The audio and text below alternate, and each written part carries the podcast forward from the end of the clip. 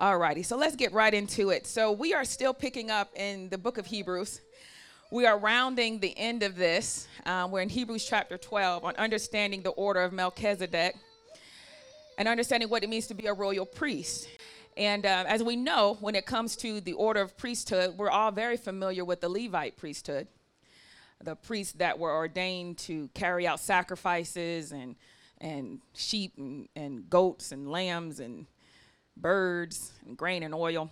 And we're very familiar with them and how they operated in worshiping God in the Old Testament. But before the Levites, before this priestly order that we are familiar with, there was the Melchizedekian priests. And they were from Adam.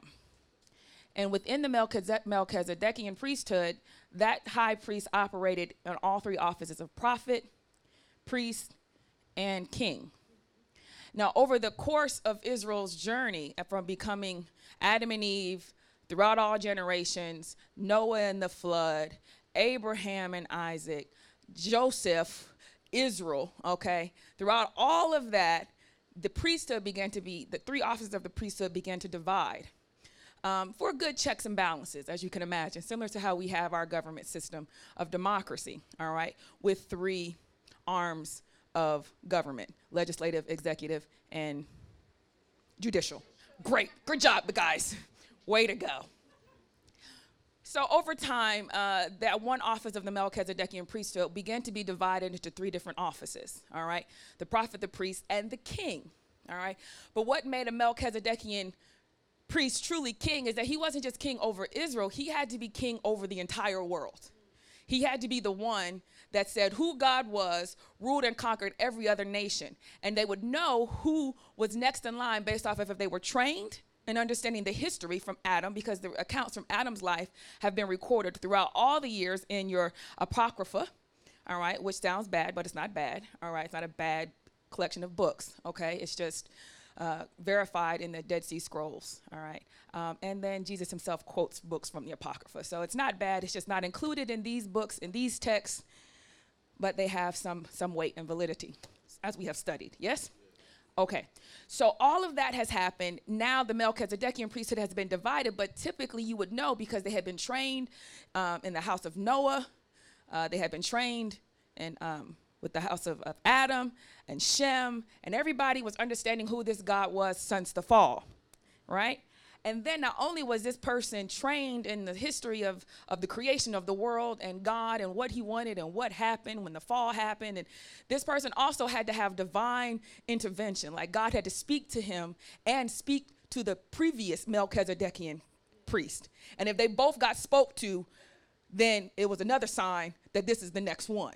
And the current Melchizedekian priest would not tell the upcoming pres- Melchizedekian high priest that I believe you're the one. They would just all wait to see how it paired out. And then there would be a great war, or some country would try to overtake them, and then somehow he would be he would lead a great revival back to God and conquer whatever forces were reigning at that time, thus giving him the he's the new head. Does that make sense? All of that happened, as we discussed, throughout this entire year, um, 10 times. There were 10 Melchizedekian priests up to Christ himself, who then came as under according to Hebrews after the order of Melchizedek, which means he came to unite all of those offices back together again in one. Right?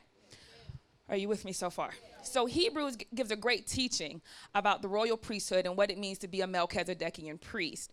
This is important because we are called to be that, to be priests, a royal priesthood after the order of Melchizedek.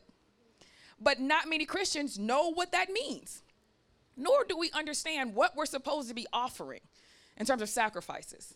If we're not doing sheep, goats, lambs, and, and pigeons and birds anymore, then what, as a priest, do we offer? And what is our sacrifice? And, and how do we do it? And, and where? Does church count? And all of these questions we've been studying throughout the year. Um, but Hebrews gives us a great teaching. I want to pick up from there on the last chapter, or the second to last chapter of the book of Hebrews, Hebrews chapter 12. Amen? Amen. All right. So that gave you a, a quick uh, review of understanding this theme for the year, becoming a royal priesthood.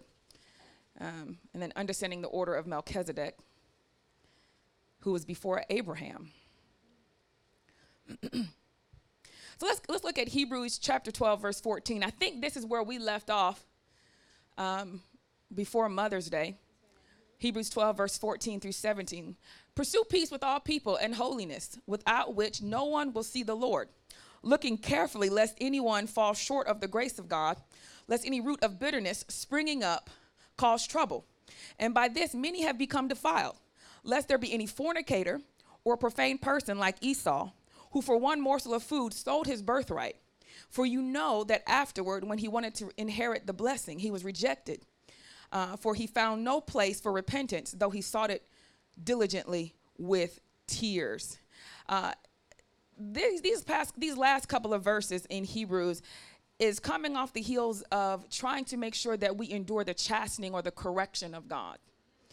And this is a New Testament scripture talking about how God will still correct us. He will chasten us, rebuke us, and scourge us. Do you guys remember those three different categories?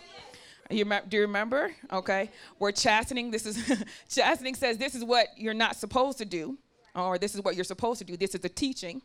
All right. What to do. Rebuke says, why did you do it? All right. And then scourging says, this is why I told you not to do it. Where God will actually use at the last stage uh, life situations on purpose to discipline you for what you weren't supposed to do. This is huge because people forget that that exists that he chooses to use them purposefully to tell you why you shouldn't have done the thing that he told you beforehand not to do that you did anyway. Hello? I know what you're thinking. I don't need that. Everyone looks at themselves in the best light possible and go, "You don't got you ain't got to scourge me." All you got to do is talk to me.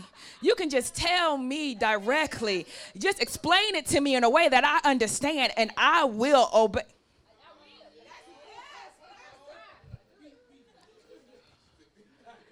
Now, some of us have, have, have grown past that point and we understand no, I need a good scourging every once in a while. I'm going to prove it to you. I'm going to prove it to you because I know you think that, nah, nah, nah, not me. All right.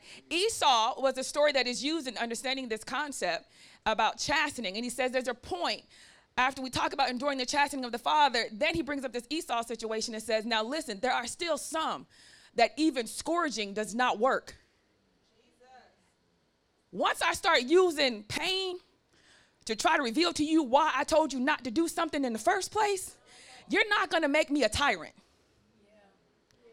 So you're going to try to look for repentance, and I'm not going to give you a place for repentance. Now, what is interesting about this example here with Esau is Esau, as we know, sold his birthright to his younger brother. He was a firstborn, and he sold the position of firstborn to his brother for a pot of stew because that day he was hungry. And so God is calling that profane that you would try to change the order of your life because of a temporary need. Hello? I, I, the issue with Esau wasn't that he just didn't value the birthright. It was that God had preordained what order and position he would serve in his life. And Esau decided to change that for a quick fix. Hello, somebody. That's that's bigger than what you want to admit. Because I know you're thinking, I would never. Really? Because how many Christians have sinned as believers? Oh, interesting. So you are willing to change your position as a child of God to be in a position that is aligned more with Satan for a quick fix to a temporary problem. Hello? We all have done it. But it, sometimes it bears witness that we don't look at these people as if they're so strange and evil. Hello? When this evil lurks on the inside of us, uh, we're trying to find out some solutions to the evil that is lurking in me. And it's first to identify it through the word of God like a mirror. Oh, there, there I go. That's me. That is I right there. Some people have a hard time doing that. You could show it to them and they will still think that their situation is different than the one that is presented in the scripture. Hello? But, I, but my job is to preach to you that so you'll know no, it is you. This is you. I because when I, it's you. But I was just thinking, it's you. I'm gonna show it. All right, so let's keep going. So Esau was used because he sold, he sold his birthright. And then after he sold his birthright, he wanted, when it was time for his father to pass, to die, he wanted the blessing that goes with the birthright. Because the firstborn gets double, right? In terms of cattle, land. Why? Because they have to lead the whole family and protect the whole family and keep the whole family. So, so the blessing of the response that comes is doubled and increased because of the responsibility and the station and position that you have in life. What the issue with Esau was that he wanted the blessing but despised how the blessing comes. Y'all don't want to play fair today. You want to be thin but you despise how thinness comes. Hello, sir. You want to be toned and buff, but you despise how tone and buffness comes.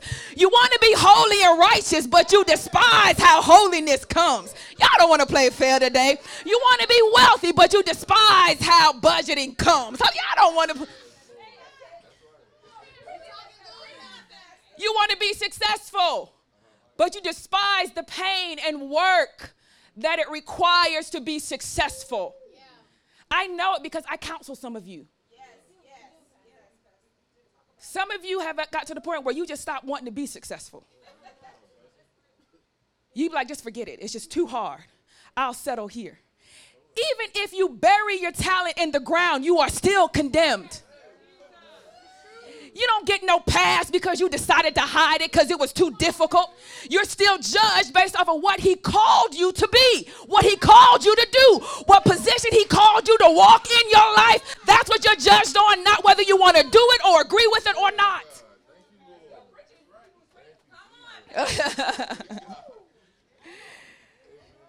You're judged because this is the position I put you in. I supplied certain personality traits specifically for you to occupy this area of life. And I did not supply other traits for you that you might grow and reduce your bad stuff and increase your good stuff. It's a whole process. Hello, somebody. I'm not going to give you great beauty, great intellect. Hello, somebody. And then a hoish spirit. Mm-mm you're going to have to grow. Hello, somebody, your beauty. You're going to have to grow your intellect. Oh, y'all don't want to play fair today. Y'all don't want to be, y'all don't want to be honest. You're going to have to grow that other stuff because you're too fine and too gorgeous. Hello.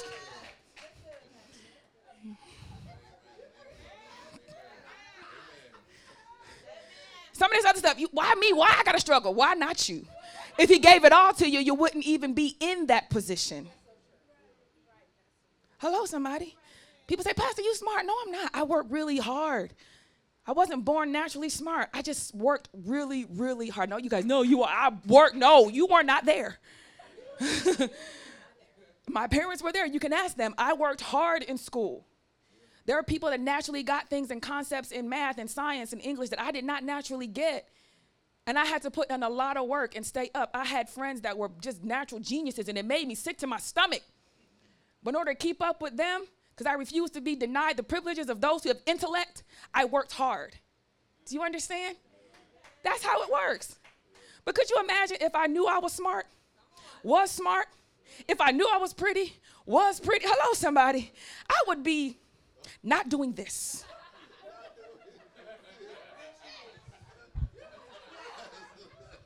Nobody would hire me. I'd have 15 kids out of wedlock all my different daddies. I would because that's I know my tendencies. Okay, to speak for yourself, I know me. Hello, somebody. I would be living wealthy, large, and in charge. All my babies be having on Gucci. Everybody be dressed. Hello, I have sugar daddies out the wazoo. I'm just being honest with myself. And I can speak on this because I'm so far from that, it is unrealistic. Uh, so there's certain things he gave me the weaknesses in that I might have something to grow. And as they grow, the areas that needed to be brought low could be worked on being brought low. Y'all don't want to play fair today. Hello. As I try to increase these things that I need for what I know He's called me to do, then I'm also decreasing the things that are a hindrance to what He's called me to do. This process is conflict. This process is conflict. It's mountains to climb, rivers to cross, valleys to pass through. That's what this process is. Increasing the strengths that are needed for where you are going while decreasing the weaknesses that will trip you up when you get there. That was the purpose of the wilderness. Y'all don't want to play fair today. That was the purpose of the wilderness. It was to do two things. Hello? to increase the traits that are needed for where you are going and to decrease the things that will cause you a problem when you get there. Hello? The reason we have to use this is because when we get down to verse 18 of Hebrews, so we see that Esau couldn't obtain the, he did, all the scourging, he got all the chastening, he got the rebuke, and he cried and cried and cried and wanted his, his blessing and his birthright back.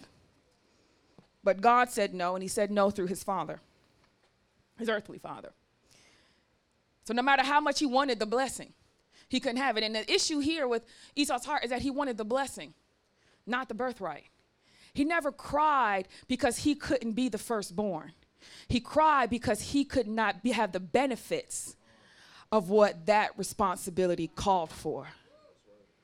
God knows that about our hearts so intricately, and that's, well, that's what we're going to look at. So let's look at verse 18 of Hebrews. Okay, that was from two week, couple weeks ago. All right. So now let's look at for today. For you have not come, hello? Uh, what? Y'all ready? For you have not come to the mountain that may be touched and that burned with fire and to blackness and darkness and tempest, and the sound of a trumpet and the voice of words, so that those who hear it begged that the word should not be spoken to them, for they could not endure what was commanded. And if so much as a beast touches the mountain, it shall be stoned or shot with an arrow. And so terrifying was the sight that Moses said, I am exceedingly afraid and trembling. Let's go on down to the next verse. But you have come to a to Mount Zion and to the city of the living God, the heavenly Jerusalem, to an innumerable company of angels, to the general assembly and church, the firstborn who are registered in heaven, to God, the judge of all, to the spirits of just men made perfect, to the to Jesus, the mediator, the mediator of the new covenant, and to the blood of sprinkling that speaks better things than that of Abel, where Abel was slain by his brother Cain because he offered a better sacrifice than Cain did. All right. Um, so let's stop there. The conclusion of this uh, swatch of scriptures is that you're not going, you're not coming to that scary mountain, but you're coming to a host of witnesses and angels and just men made perfect.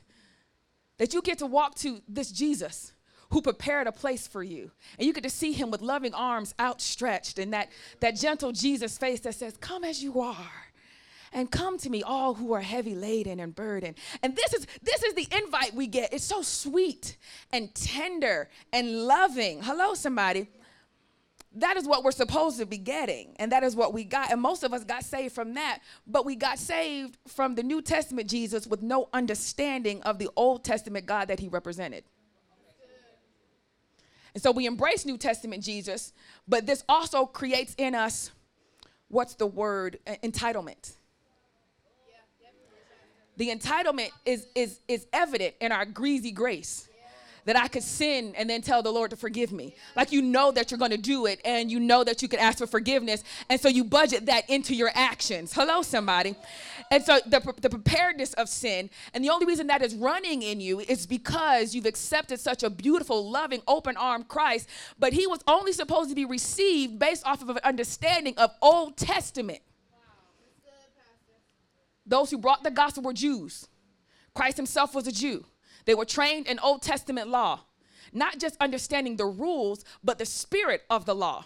Because the spirit of the law is the what? Testimony of Jesus Christ himself. So we accept this love with open kindness and all the promises and all the blessings Hello, somebody. But we reject the birth. Y'all don't want to play fair today. You want all the blessings of all your sins forgiven and all the blessings of I love you in spite of it and unconditional and all the mercy and the favor and grace and declare it is yours and you can have it over there. You want all of that, but you despise the responsibility that comes with those blessings.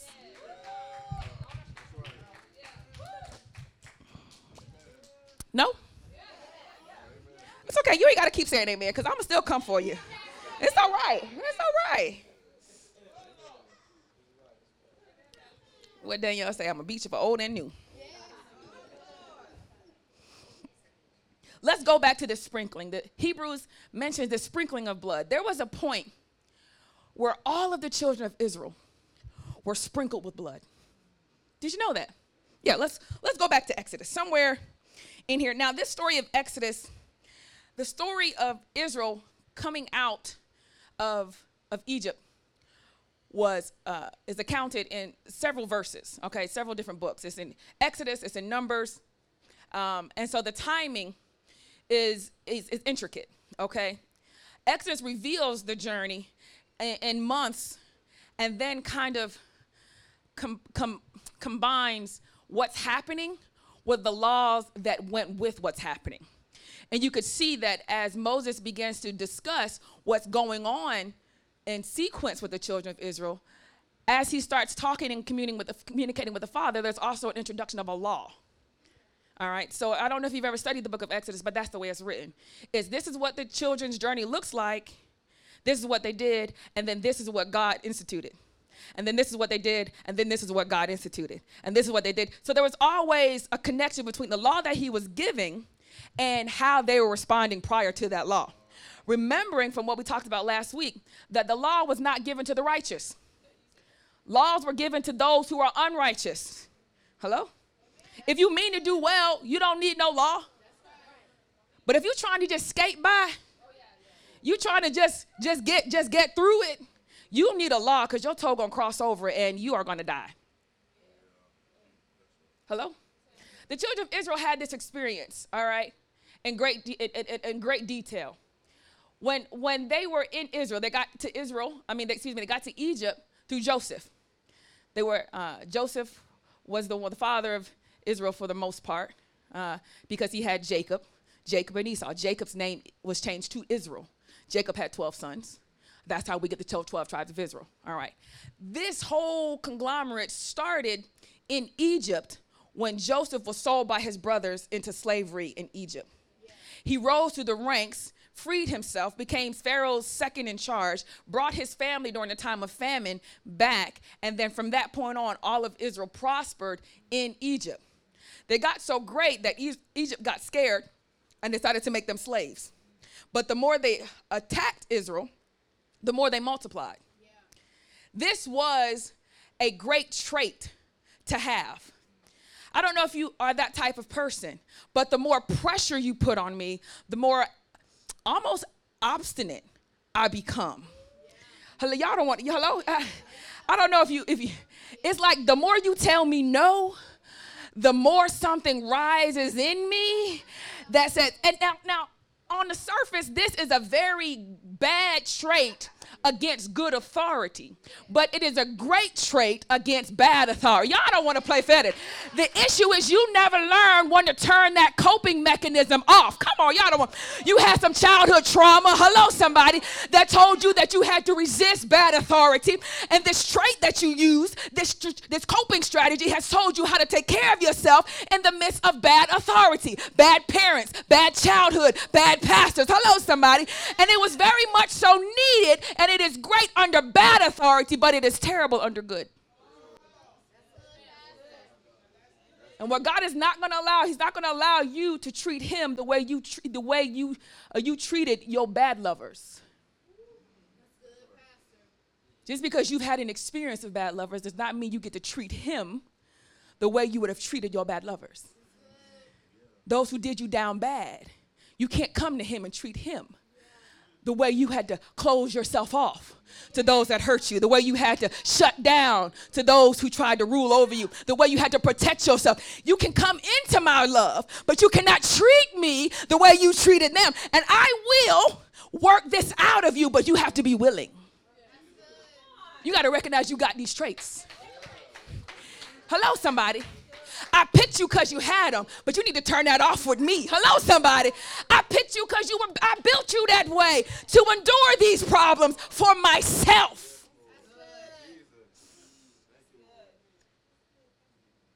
That it might preserve you to give you an opportunity to get to me. Now that you're here with me, you can't treat me the way you treated all these other blowjos, all these other chicken heads. You can't treat me the way you had to protect yourself against your parent, for those of us that had rough childhoods, and the way you had to protect yourself against your boyfriend or your girlfriend or the one that had those abusive words. You cannot come to me with this. So the children of Israel multiplied no matter how much pressure Egypt put on them. They just kept growing and growing and growing. And God selected them because of that trait, similar to you. Under great adversity, under not so great stories of the past, not so great life circumstances, not so great upbringings, not so great, you still grew. How do I know? Because you're sitting here today. This is a real trait. No, I, I prove it to you. Check the hospitals. Check the insane, the, the, the, the, the, mental disabled units. Hello, somebody. Check the jail houses. Ch- check, check the drug uh, alleys. Check, check the crack houses. Check the meth houses. Hello, somebody. These are individuals that could not grow under pressure. You are sitting here today, which is proof that He gave you the characteristic that will grow under great adversity.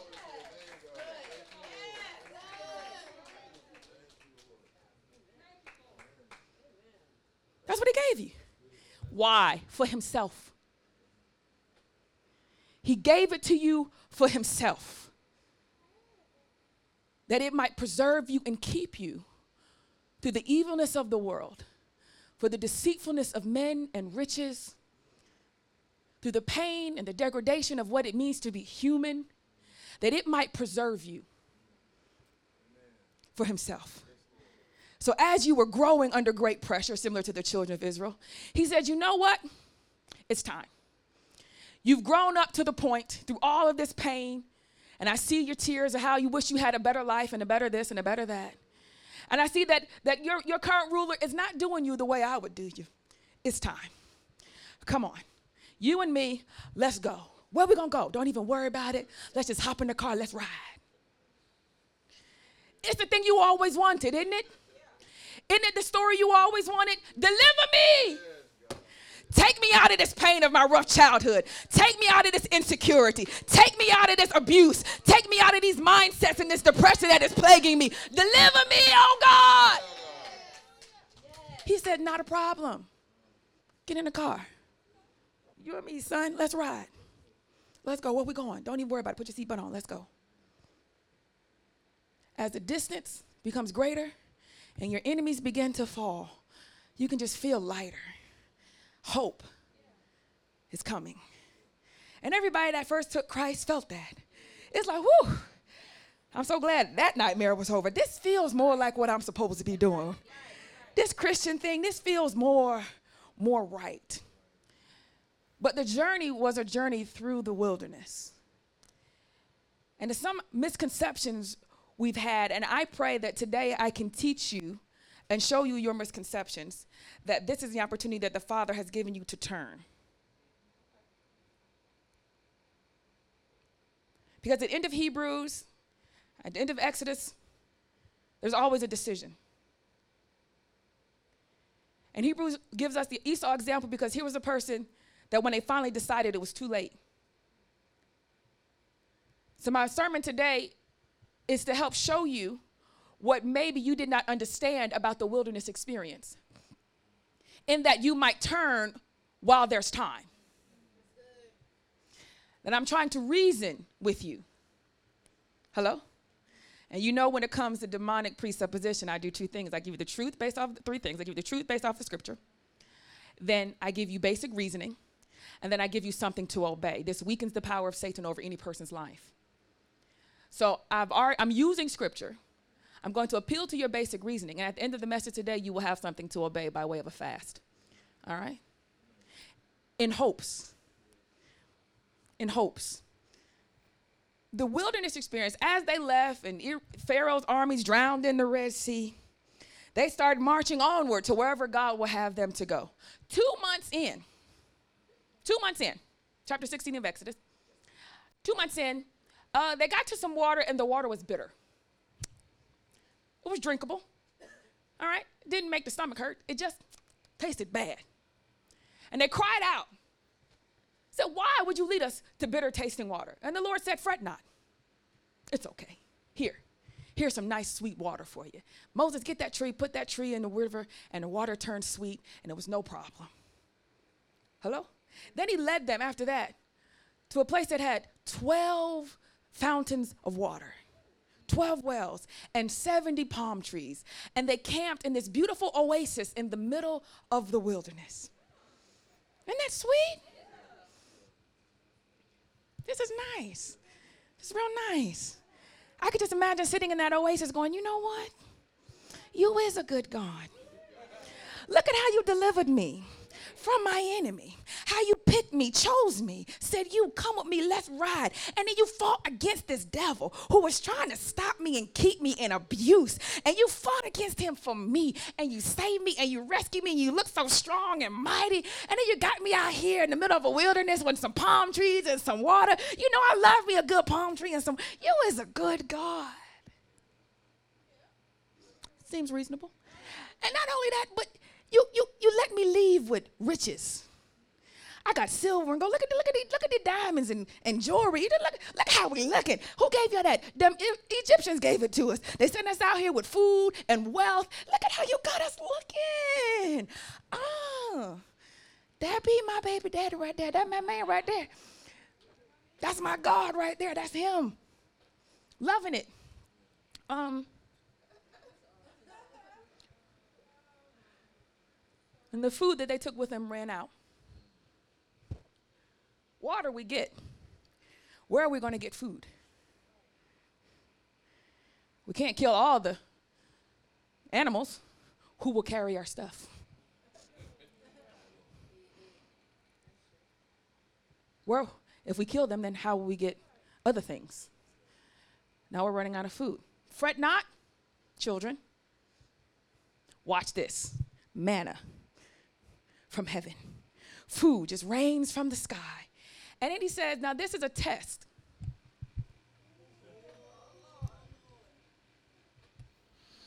He tells them, I'm testing you. He tells them. He does. Look at it. Look, look at how you're looking. Look at. I knew it was a test. I'm going to test you. He said, for six days, every morning you can go out and gather the manna. On the sixth day, I will give you double manna because on the seventh day, I don't want you to have to collect any manna. Don't harvest any manna. In the morning, they'll wake up, the dew will be on the earth. When the dew evaporated, there'll be tiny little bits of grain they could then use and make bread. This happened every day, every morning. New mercies they saw, right? Grain just showed up all over, all right? And they would go and gather it. They would eat enough bread for that day. If they tried to keep any for the next day, it would spoil. All right? On the sixth day, there was always double so that they didn't have to work on the seventh. That's the test. The test was very plain don't gather on the seventh. But wouldn't you know? Here goes some folk trying to gather on the seventh. They wake up early in the morning like, we're going to go ahead and get this, okay? Because there's money to be made out there. I gave you enough. Y'all don't want to play fair today. I gave you a portion that was sufficient for this day. Come on, somebody. And then I gave you enough that would carry you when it was a shortage. Hello, somebody. But you decided on the day I told you not to work to go out and try to use this as your come up. You're going to use me as your come up. Oh. oh. I specifically gave you a job. Uh, I After you asked me, Pastor, what do you think God wants me to do? I used the woman of God to say, baby, I think you need to do this, that, and the other. You decided to go gather too. You decided to do extra, to do more. Hello, somebody, to work that extra hour, that overtime, that extra shift. You decided in your own self when I know that when we first started this journey, I said, I will prepare this for you. The test was, would you still obey me when it seemed like you could have a come up? It's easy to obey when you're desperate. My back is against the wall, might as well. But could you obey when you got options? Y'all don't want to play fair today. Could you obey? Because a person that can't obey when there's options is considered unfaithful. If I had to subtitle this message, it would be How to Stop Being Unfaithful. You are an unfaithful lover. You take his blessings, store them for yourself, and use them to come up for you against his will. The goal here is if I gave you an option, would you rather do it my way or would you use all that I have provided to make your way better apart from me? You had no need of any future bread because I made sure you ate every single morning. I mean, can you just see if you had a husband or a wife and you said, I'm coming, baby, I'm gonna put the bread on the table every single day. And she decided to take some of that money that you've been hard working for and stack it up in her account, then go get a second job don't even tell you about the second job, put her money in that account, and then spend it on a lover. Spend it on herself. You over here working every day, giving her, you know, baby, here goes something for you. And she decided to go get a separate job with separate money. Now, why would anybody do this? Because a hurt person might have a coping strategy that says, I have to be ready in case this doesn't work out. See, y'all don't want, I told you, I got to protect myself, provide for myself. I got to make sure I have something just in case this doesn't work out. See, now you're treating the God of all gods who saved and rescued you as if he is some scrub on the side of the street that you got to protect yourself just in case he going to leave you. Why would he leave you when he came to get you?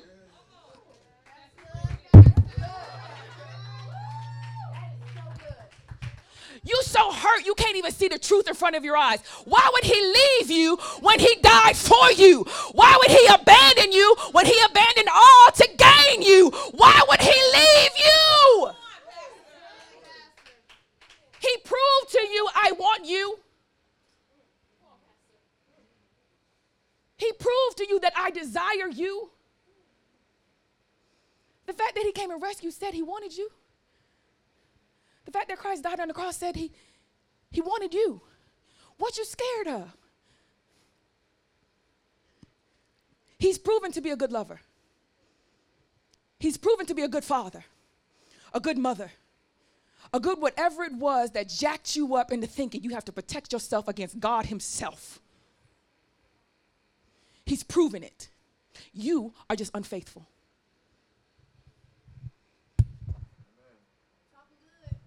There you, that's you. You're just unfaithful. You know, back in the day, they would call you a whore. Every time you see better opportunities somewhere else, you try to keep this and get that. That's, that's whoredom. You want God's blessings and some others just in case. You'll do what God said, but you also gonna keep your other options open just in case. Ooh, you ain't right. And you say, well, no, it's not that. I mean, I believe what Pastor said. Oh, but Pastor could speak life to you when you was in distress. And Pastor could come and Moses you out of Egypt. But all of a sudden now you don't know if you should trust Pastor's words. Pastor's words was the ones that got you up out of Egypt. Hello? I be your Moses. It's the same words that say, y'all better put that man back. It's the same word. And the truth of the matter is, when he gave you an opportunity to come see him for yourself, because of the condition of your heart, you chickened out. That's what happened at Mount Sinai. When they complained about the bread, then they said, you know what? We don't have no meat. Hello? We ain't got no meat. At least when we were in Egypt, we had meat. Now, I, I, I, you've heard this story before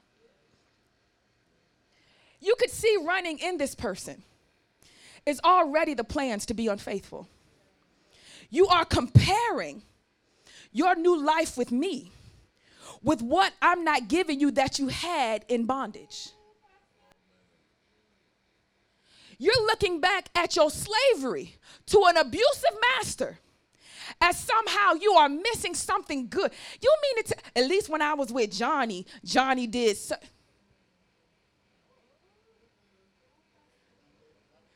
At least when I was out there, you know, I always had, at least when I was doing it, my, I always, I never had to worry about. And, and I try to tell people, hey, be careful, silly. You are over romanticizing your past. Did you forget that Johnny beat you upside the head? Did you forget that Pharaoh was tormenting you? Did you forget that you hated sinning? Did you forget the broken hearts and the lonely nights? Did you forget the pain and the suffering? Did you forget the depression and the oppression? Did you forget the agony of it all? All you seem to remember is that stupid piece of flour that he brought you and that and that little money he put in your pocket and that little kissing that he did. That's all you can remember. Well, they love me. They made me feel special. Quail quail. But you don't remember nothing else about that. And I have to stop people. Hey, you're over romanticizing your past. There's nothing back there. If you're going to remember it, remember it fully. Remember all of it. Remember how you didn't feel safe there. Remember how you always questioned about your eternity there. How you was afraid you might die and go to hell. Do you remember that? Do you remember that? Why you remembering quail and birds? How you, how you might be displeasing to God. Do you remember that? Because I know when you were there, you remembered it. Because you can't have the peace of God without holiness. Do you remember all the lack of peaceful days and nights that you had? Where you had no peace about the direction of your life and it was up to you to try to make the best out of everything. And you always worried, even though you worked at it. But when there's holiness, there's peace while you work. You're still working at it, but I've got a peace that is somehow all of this is gonna pan out for me. Somehow it's all gonna work out. Somehow, Miss Barbara, it's all gonna work out. I don't know what it is, but it will some kind of way, however God leads. Hello, somebody. I'm working, but I have peace but it still requires work with your silly self. Supposed to be, supposed to be over here now working. Do you recognize we were leaving Pharaoh's Egypt through a desert? What did you expect it to be? No, pause here for a second. I'm going to lead you out. There's nothing but desert from here to promised land. What did you expect this journey to look like? The fact that I led you to bitter waters was a plus. The fact that I can lead you to 12 wells and palm trees is a plus. The fact that I can rain manna down is a plus because technically you are in a dry and barren land. You embarked upon this journey called life and you expected that it was supposed to be nice and sweet did you read Genesis? We jacked everything up out of our own selfish ambition, thinking that somehow God kept something from us that was good. And so our passions led us astray and to disobey Him. It was still wrong. And to this day, the only solution to that fallen nature is that your passions do not cause you to disobey. Doesn't that, doesn't that fit? If your passions to be like God cause you to disobey even God Himself, then the only remedy of a new nature is that your passion will cause you not to disobey. If you love me, then obey me. If you love me, then obey me. Obey me unto death. Obey me in suffering. Obey me in pain. This is the only remedy for a terrible nature.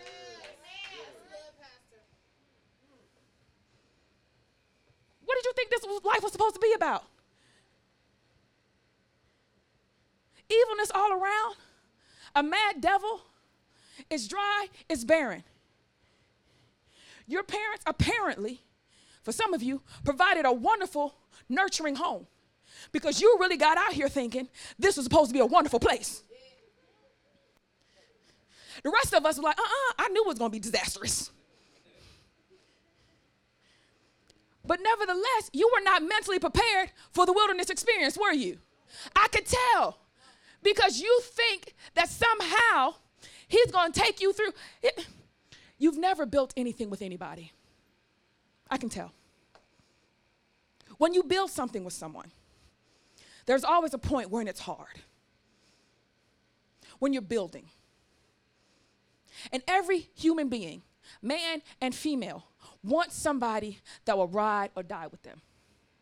That when it gets thick and heavy, you're not gonna leave me. Hello, somebody. You're gonna stick with me when it looks the bleakest. Yeah. Everybody wants, me and Prophetess Barbara had that tango. It looked bleak all the time. She said, I'm gonna stick with you. I was like, leave me. Save yourself, Prophetess Barbara. This ship might sink.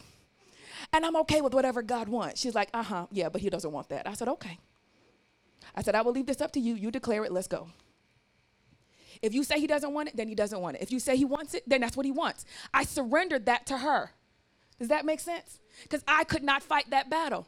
But we had a bond and a union that said, we're going to stick together till we have to call it the end. One day she said, Well, what do you want to do?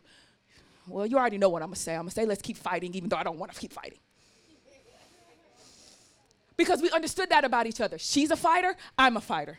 We're to get low, but if you ask me, do I want to keep fighting? Is it over yet? No. Then oh, let's just keep fighting till we die, oppose. It was obvious. I already knew what she was to say. She already knew what I was to say when it got the bleakest. This is how you build with people. You don't know how to build with God. You're supposed to go out in this wilderness and y'all supposed to be building a life together. But you don't seem to recognize when he starts implementing this is what I want our life to look like. I will take care of you in every way. You got to go out, I'll provide. You take what I provide, you make it into something great.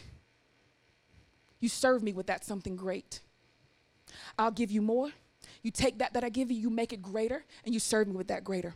Now, in all the days that we do this, I want one day where we're not doing that where I'm not giving you something to go make great, that we just sit and we enjoy what we have together. That was the purpose of not gathering on the seventh day.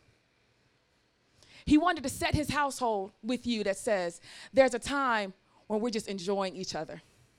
You're not working, you're not trying to level it up, you're not, you call it boring, he calls it contentment. We're not striving for anything. We're not trying to stack up cheese and paper.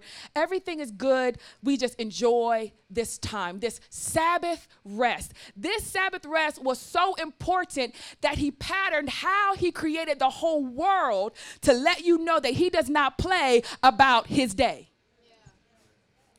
I will work for you, and you will take what I give you, and you will make that work. But there will be and always must be a day where it's just you and me, baby. Just you and me. And don't you ever disrespect the day that it's just you and me, me and you, and forget the rest of this working and building. It's us together. And that is so important. Who doesn't want to feel that?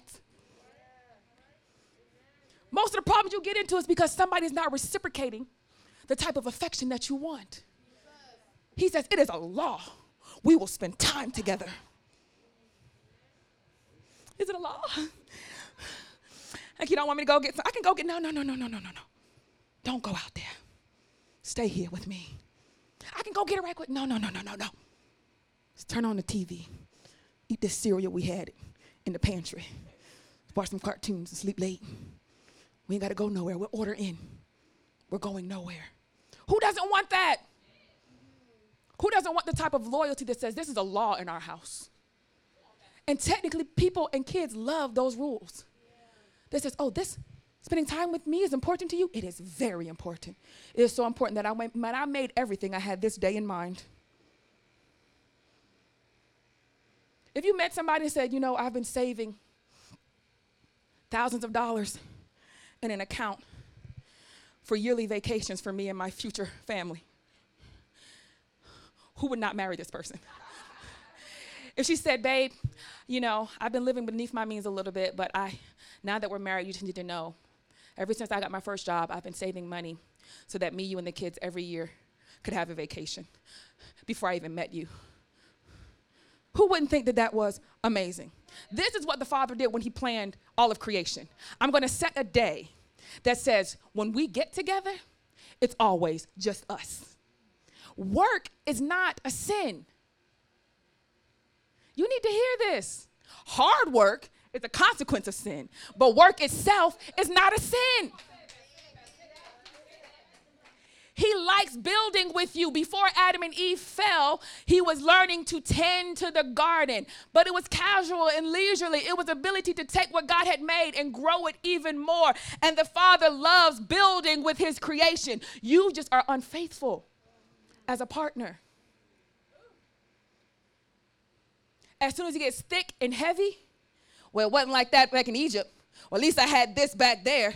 Well, why can't you give me this? You could be, they went three days without water. Three days. Oh, no, you didn't. It was better that we were in Egypt. See, this lets us know that you already have the mindset that compares your great love to your abusive love.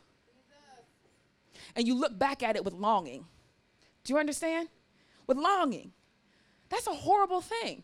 Who wants to be married to somebody who looks back at the past with longing? Who looks back at what he delivered you from fornication, homosexuality, drug abuse, and remember the good old days? Nobody wants to be with somebody like that. This you? You got choices to make. Either you're going to own up to this so we can get this rectified, or you can try to deny it. But either way, this word will be preached in your hearing today.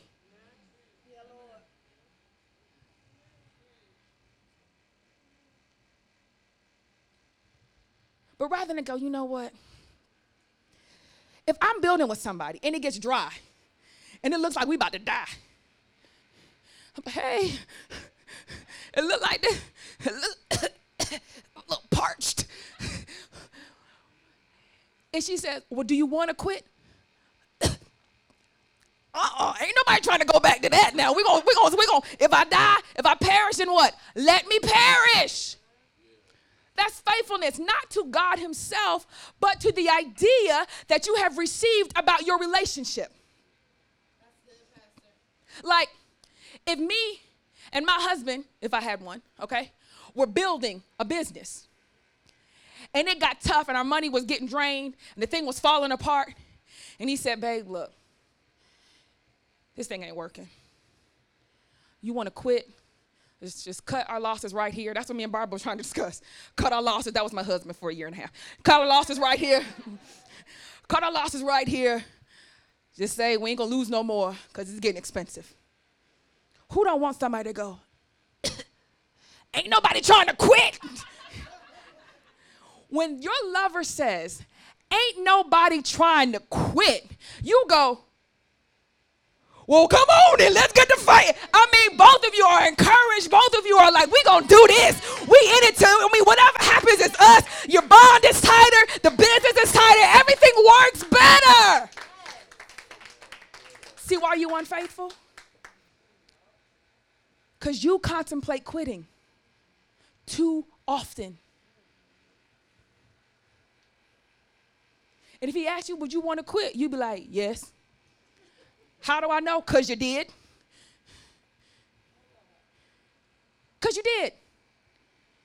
You got too tired of not having your own family.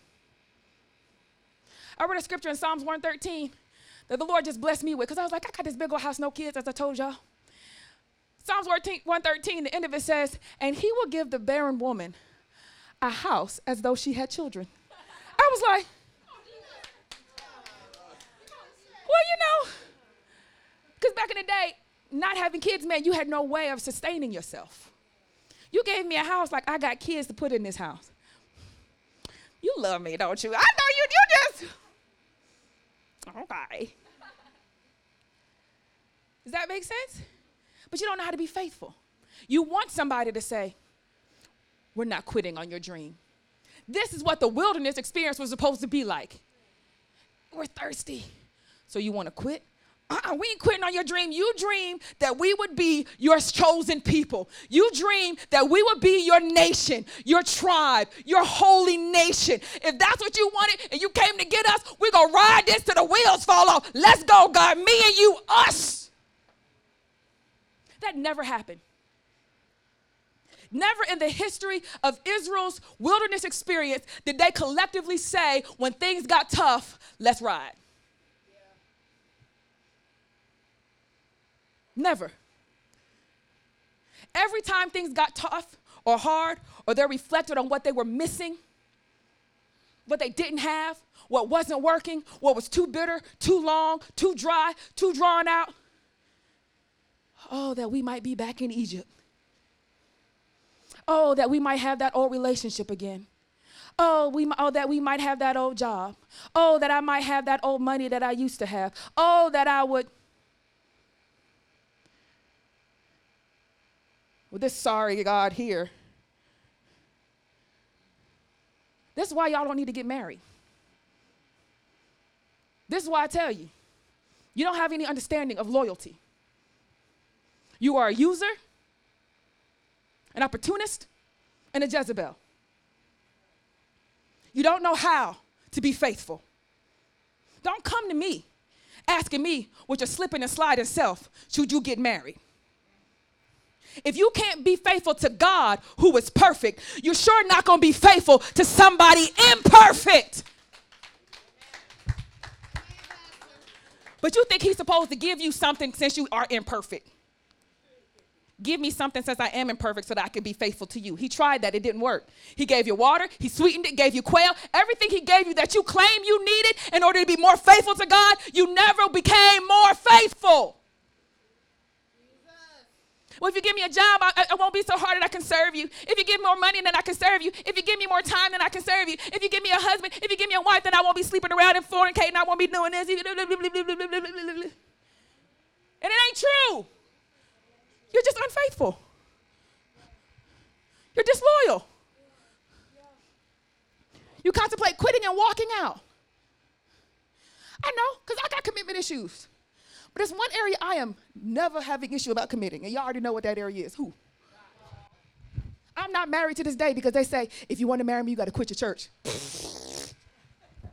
what I ain't gonna do is leave God for you. That's never gonna happen. Oh, never. But everybody's not like that. You've contemplated leaving God for what you want, taking a break from church, taking a break from you call it religion. No, it was boundaries and rules that you needed because you were stubborn. Let me tell you something. I had Duke this weekend. Hello? I- am preaching better y'all acting today.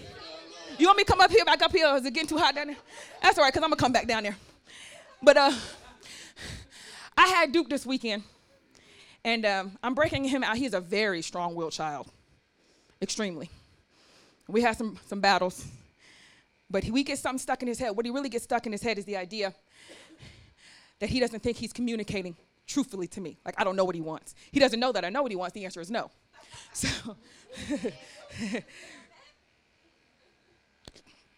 so we go through this battle of him trying to trust that I understand him? But the answer is no. In his mind, he's always felt misunderstood. And that's the thing he hates the most. And he has a huge tantrum because no one understands. I don't want that. No. Ah! He can't stand it. It's like, I'm just so tired of people not understanding. Is I have to work twice as hard to get him to know I do understand. I understand that you want to do this yourself, but I need to brush your teeth first. I know you know how to do it. Not very well. Let me brush your teeth. No, I can do it myself. He doesn't say this with words because he doesn't have his words yet, but everything about him shows it. So we've been working on this for many, many days, right? I understand you. The answer is no. And I know this is working with him because even when I say no, he still runs to me. I was like, no. Ah! I mean, I know you said no, but where else am I going to go? I wish we had that type of loyalty with the Father. I know you brought this to my life. I know you hurt me with this, but where else am I going to go? I know this is painful. I know you chose it for me, but who else can I run to but you? I say, no, dude. Ah. I know you have to tell me no, but you also have to be the one to heal and restore. And c- come on, Pastor, pat my back. Comfort me. Comfort me. I know you just told me no, and you did, brought all this to my life and turned it upside down, but now hold me. What he's really saying is, I can handle that as long as you don't reject me. I can handle you telling me no. And I can handle you popping me. I popped this kid's hands. Let me tell you what happened. Sit, sit, sit. His mama comes to the new house. Me and Duke is at the new house meeting contractors. getting, some, getting some stuff done for the new house, you know, right? And so, so me and Duke is in there running things, all right? Him and his god sis handling business. His mom and his baby sis show up. I mean, his older sister show up, and they come in the house, and it's time for us to go. And the sister had his tablet, and I said, put his tablet on the floor. He can get his own tablet. So we're about to leave, and I said, pick up your tablet. He says, uh-uh, let's go. I'm ready to go with you. You're going to go with me, but pick up your tablet. See, he's thinking, I'm going to leave him. You're going to tell me to get my tablet, then you're going to run like you normally do. I have to distract him and I sneak out. So he's like, ain't nobody getting that tablet. Keep my eyes on you. Pick me up. Take me with you. I am. But pick up your tablet. Ah! I mean, this lasts for like 30 minutes. His mom, he tries to run to his mama. She's like, sorry, kid. I was like, I told you, she's not gonna help you. She wants me to break this out of you. Pick up your tablet. Ah! I mean, out of all the children that I had to break, because I, I pastor strong willed people, and thus they have strong willed children. And sometimes their children will be entrusted in my care for an hour or two. This one for days, okay, because, you know. And, and, and we break them out of this habit. He falls on the floor. He's crying. He's screaming. I come down. I whisper, pick up your tablet. We've done this before. Calm him down. Pick up your tablet. He's just like, wants to hug me. No, I'm not. You have to pick up your tablet. 30 minutes. It's a standoff. And he's crying incessantly for 30 minutes. I mean, yelling at the top of his lungs. Don't you leave me. I ain't gonna try to get my tablet, then you gonna run out the door. No, I don't want the tablet, I want you. I'm like, this is sweet, but you need to pick up your tablet. Come on. Then we try to calm him down, make a couple of games. All right, now let's go. Then he calms down, looks at me. He's stretched out on the floor. Pick up your tablet. Refuses to be broken. Then he starts hitting himself. Pick up your tablet. Ah, he's pulling on his hair. He pick up your tablet. Ah, he's hitting himself in the face. Pick up your tablet. Ah, he's just, I mean, now he's just beating the snot out of his own self. This can't be. I didn't pop him for not picking up his tablet. I didn't pop him for crying. I popped him for hurting himself. What if all of the scourging wasn't because that he was just mad that you did it. What if the scourging was because he could see how what you're doing is hurting yourself and what you ain't gonna do is hurt the thing that I love? When I popped him for hitting himself, he cried, pick up your tablet, ah, and I pop his hands, and he put his hands up. I said, pick up your tablet, ah, and he pulled his hair, and I pop his hand. He looked at me. I mean, you should saw him. Sheena, am I right? He looked at me like, and he, I said, pick up your tablet, ah, tugging on his face, rubbing his eyes, pulling on his hair, and I pop his hands. He looks at me. So I'm not allowed to hurt myself? No. You are not allowed in my presence to cause harm to yourself. Shortly thereafter, I said, Pick up your tablet. He picked up his tablet, cried, ah, ah, ran to me with his tablet. okay, I got the tablet. Okay, now pick me up and let's go. He's still running to me after I popped him. He's still running to me after I caused him pain. He's still running to me after I disciplined him because he recognized where else am I going to go? You bring peace to my life. That's why Duke loved me. I mean, he always have his mama, but I'm this extra entity that just brings a little bit of peace. It's a little different. It's like Granny Moss and me Moss. Like, I just feel something with her. I don't know what it is. She's she beats me sometimes. She tells me no, and, and I don't know. Overall, I just I feel better in her presence. That's how the Father wanted to be with you. He chastens me sometimes. Sometimes he scourges me. And sometimes it don't feel good. Sometimes I know it's me and it's something I'm not getting right and it's something I'm not understanding.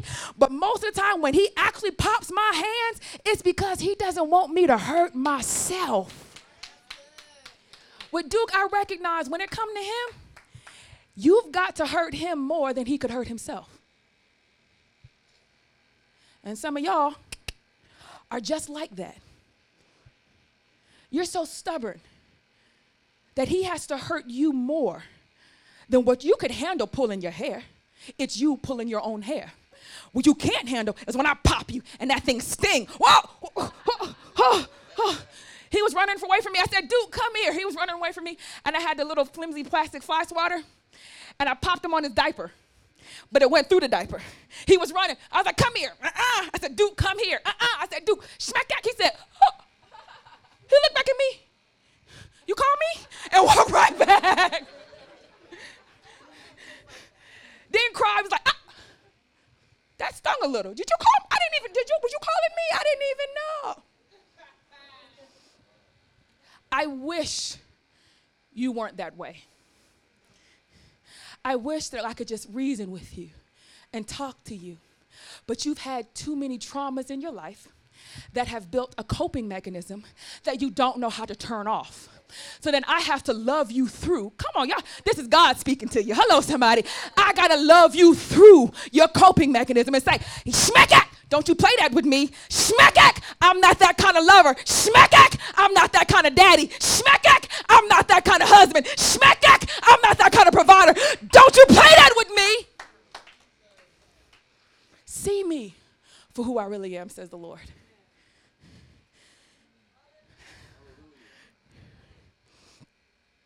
It's obvious Duke sees me. It's obvious. Everybody goes, What is it with you and Duke? I don't know. But I know he knows I see him, and he knows I, and I know he sees me. The Father wants that with you. I'm not even blood related to this kid. Where you know that he sees you, what you get, but you do not see him.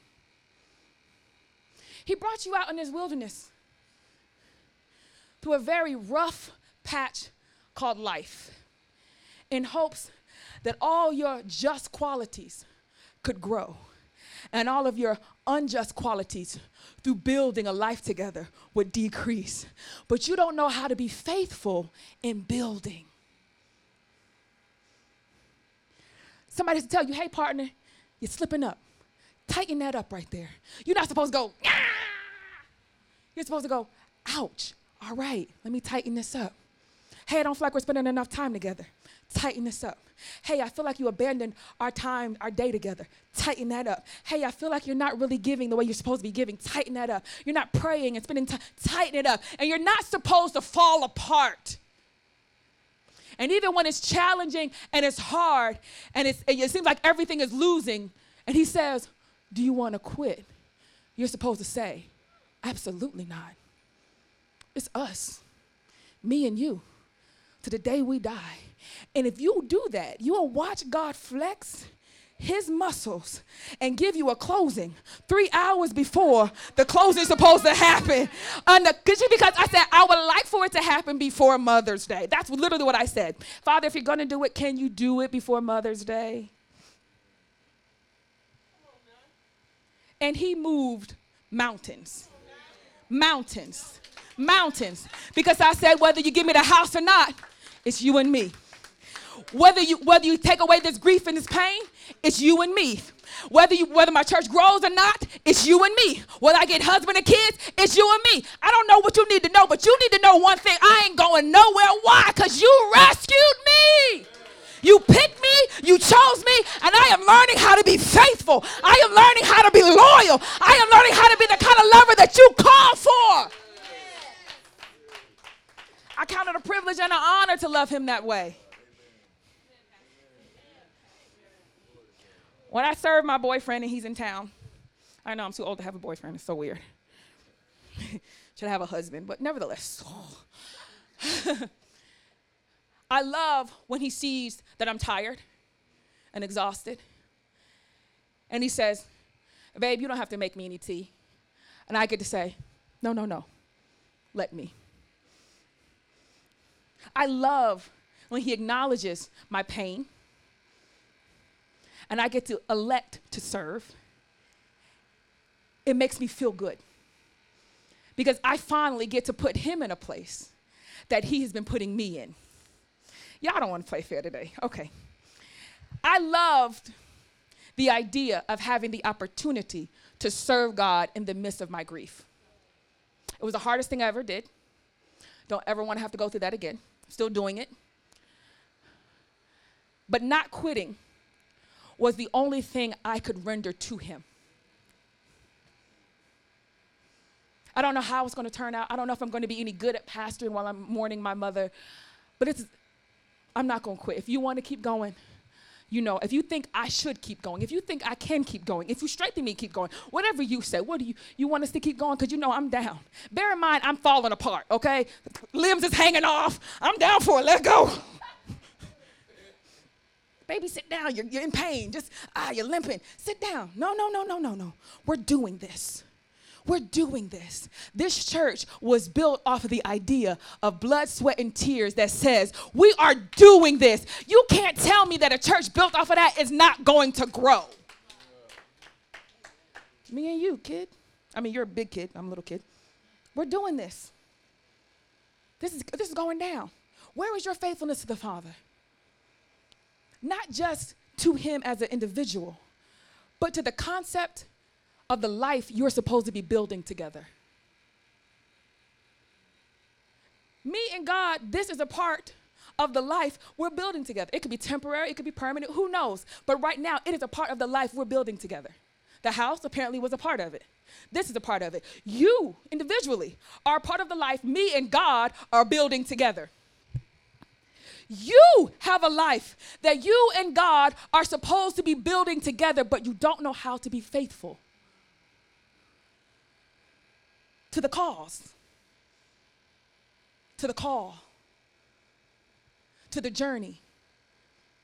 And every profane person like Esau that will sell their position and journey with God for a temporary fix.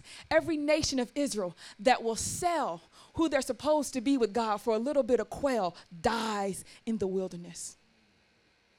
While the children of Israel never collectively made a decision to be faithful to God. Not till Joshua showed up and all of those people died. Individuals were allowed to. When he got to Mount Sinai, he says to them, this is what we're seeing in this in the bounds in, in the book of Hebrews. He says, You've not come to a mountain full of smoke and fire. He's referring to when, after Israel complained about the water the manna, the quail. Did y'all know that when they asked for the quail, that they actually died from eating quail? Everybody, nobody read the rest of that. I didn't even read the rest of that. I just thought they got sick. The Bible says in the latter verse in Exodus that that's where they buried the people that gave in to their, what was the word? It wasn't lust, it was. It was a word that is very familiar to us that we don't see very often gave into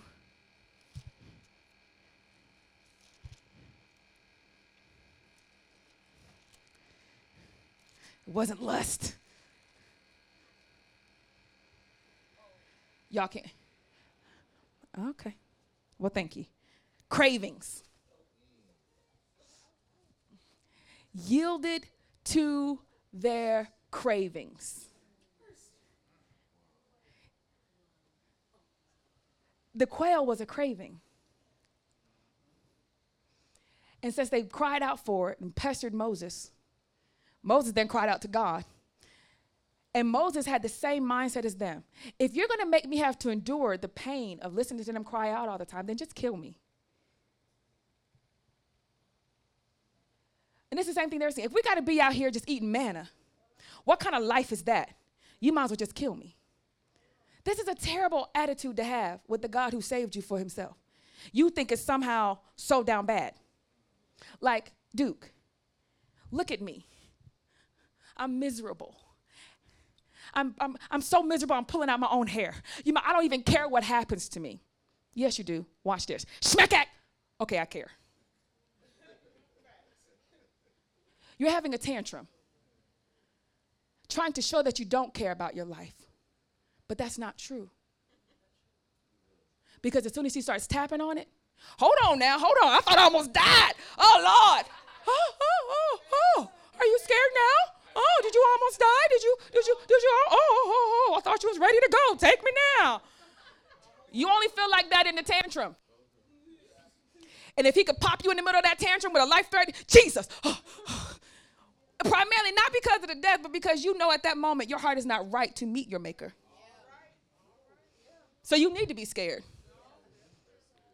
You over here telling him that you don't even want this life because you can't have your way.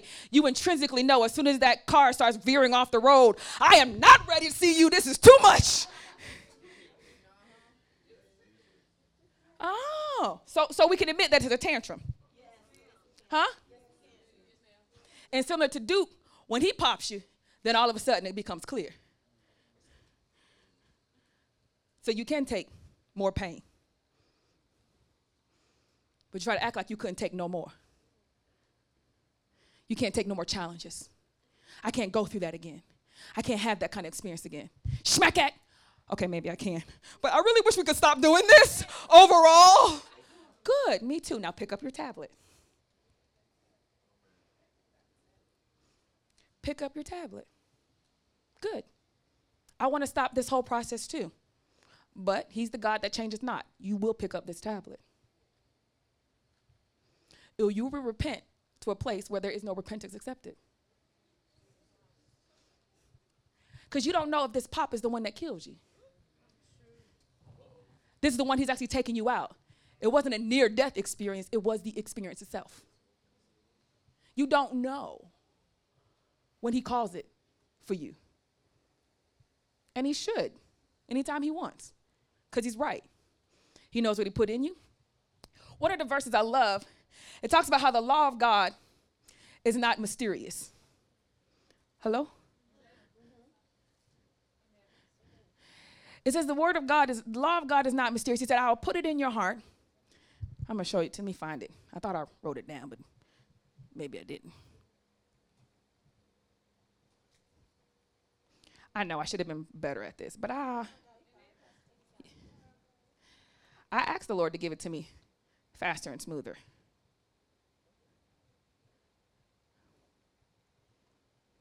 But maybe you need to meditate.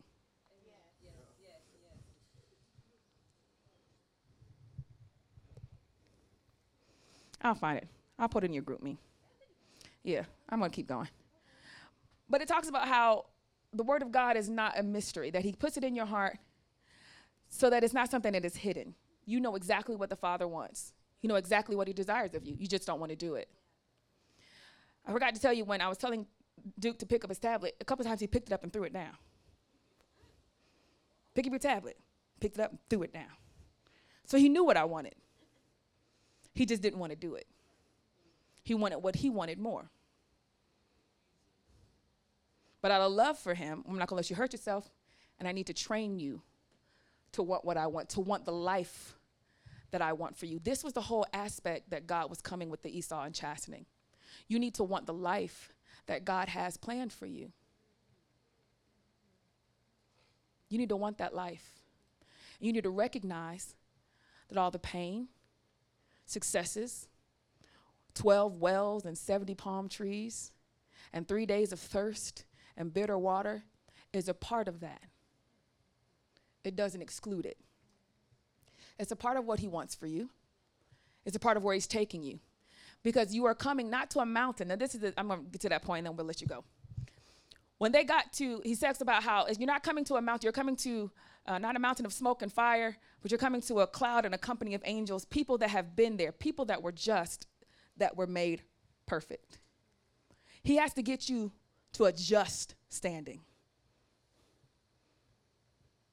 To a just standing.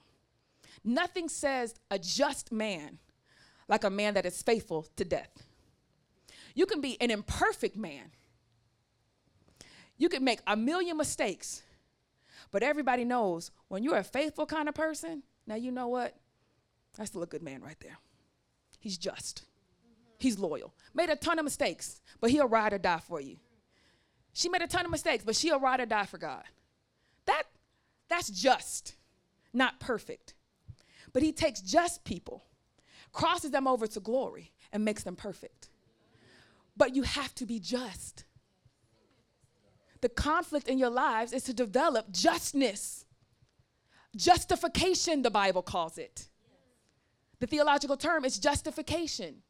The Spirit of God justifies and sanctifies us, takes you through your wilderness experience, and teaches you put that manna down. Stop complaining. Where's your team spirit? Because even though he rejected the children of Israel, he told them, Come to the, he said, You're not coming to that. You and I aren't coming to this holy mountain with fire and smoke. Why was a mountain full with fire and smoke? Because they were so unfaithful. God wanted to visit them. He had been leading them and guiding them, but he wanted to visit them. He wanted to be in their midst. But every time things got rough, they thought about their old life, their old love, romanticized about a tragic situation that he delivered them from. He provided for them, they turned aside.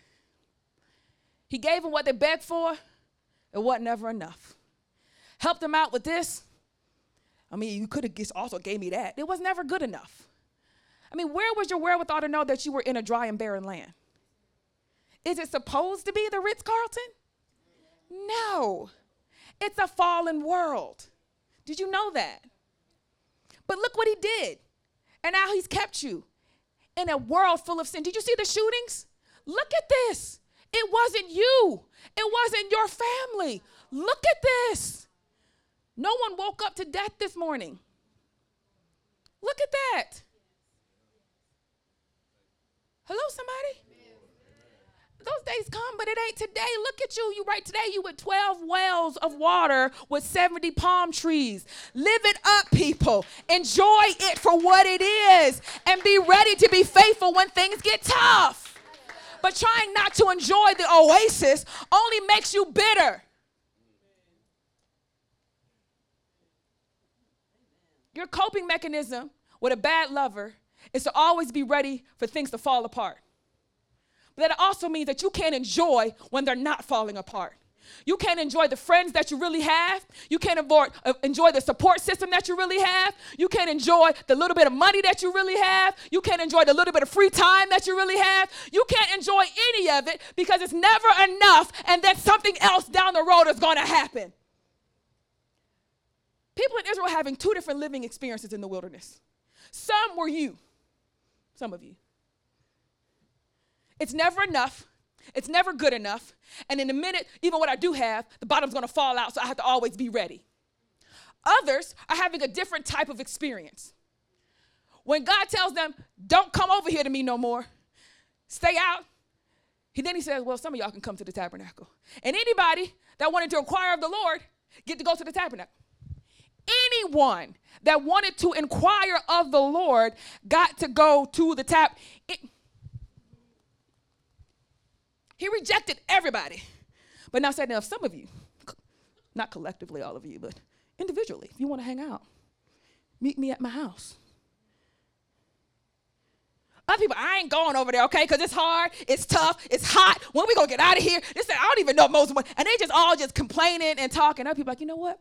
I wonder if the Lord wants me to take this water and use it for like the next three days. Let me go ask him.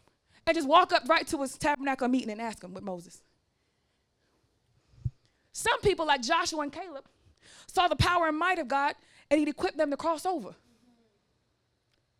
Others let their, their cravings get the best of them, and they ate of the quail that he gave them. They were supposed to look at that quail and all that quail and go, we done messed up. when they woke up the next morning and it was quail three inches high, miles and miles, they were supposed to look at that and go, that can't be right. The people that ate it died. The people that didn't now, bear in mind, there were people that did not give into when they realized, okay, my craving made me complain against God. I should probably not. It was not a warning for them. There was no warning. It was, all right now, guess we got our quail. You had a whole hissy fit. And you are celebrating that you got what you wanted from a temper tantrum. Do you know that that only makes you worse? You will die in your sin because you're eating what you got from a temper tantrum. Y'all better look up because I am not going to say this again. See, I know what it is. That's why he did the next thing. See, you still think he's playing. You do. Because you're responding to me as if this is a joke. That's fine. Because the next thing he did, he said, All right, I'm on my way. What? I'm on my way. Moses, tell them they better wash themselves, get their stuff together, because in three days I'm coming down there. Mama on his way on her way home. Daddy gone on his way home. So they go and they do a rush job trying to clean themselves up. And he says, Listen, when I get down there, I'm so mad. Put boundaries around the mountain. Don't let them cross it. If they cross the boundary, stone them or shoot them with an arrow. Anybody that touches the mountain. But I'm coming down there. And he comes down. And before he arrives, the whole mountain is set ablaze. And it's thunder and lightning and fire. And then when the fire calms down, three days later, God comes down and it's just smoke and dark. And you hear his voice, Moses, and it's just loud. And the trumpet is like blowing.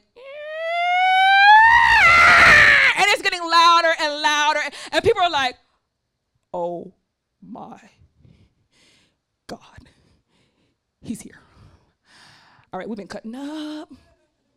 Even though they have cleansed and washed themselves, they know in their hearts how unfaithful and unloyal they have been. And it is no matter of washing that will ever take them away when he steps down in his fury. You instantly know. I ain't do none of this right. I didn't do none of this wrong. And so the idea is, Moses, could you just go for us? Give me a chance to get this together. Give me a chance. Moses goes up, talks to God. God's like, yeah, uh huh. Go back down there and tell them they better not touch this mountain. Moses like, God, you ain't got to worry about that. I already told them. Everybody is scared. I put boundaries up, like you said. They're not going to do it. He was like, go, do what I say. He had to go back down and tell him. Now I'm thinking, who is trying to come up to God with all of this? Who? Even Moses himself was trembling. I am trembling. He says, I was scared out of my pants. I was trembling the whole time. Who was going up to that? But apparently, someone would have tried. Apparently, someone, the Bible says, wanted to seek his face. God has an issue when you decide impulsively out of your passions that you want to seek his face, but you did not want to learn his ways. Oh, oh, here it is. You thought you was doing so good by trying to seek his face. I want to be close to you. I want to be in your presence. Oh, you done hoard around for three months straight. Now you decide to rush up my mountain to seek my face. But when I tried to reveal to you who I was through the manna, when I tried to reveal who I was through the job, when I tried to reveal to you who I was through the relationship, who I was through the through the famine, who I was through the drought, you didn't want to know me. But now you want to impulsively come seek my face. Just like Eve. No, I want to be more like you. No, no, no, no, no. You don't get to seek my face the way you want. It has to be my way. Jesus said, I am the way, the truth, and the life. You don't just come up. Anybody comes to the Father has to come through Him. Obedience to the point of death. You don't get to disobey and then be like, yes. Now you are trying to abuse other people. You have no right relationship, but you're demanding intimacy.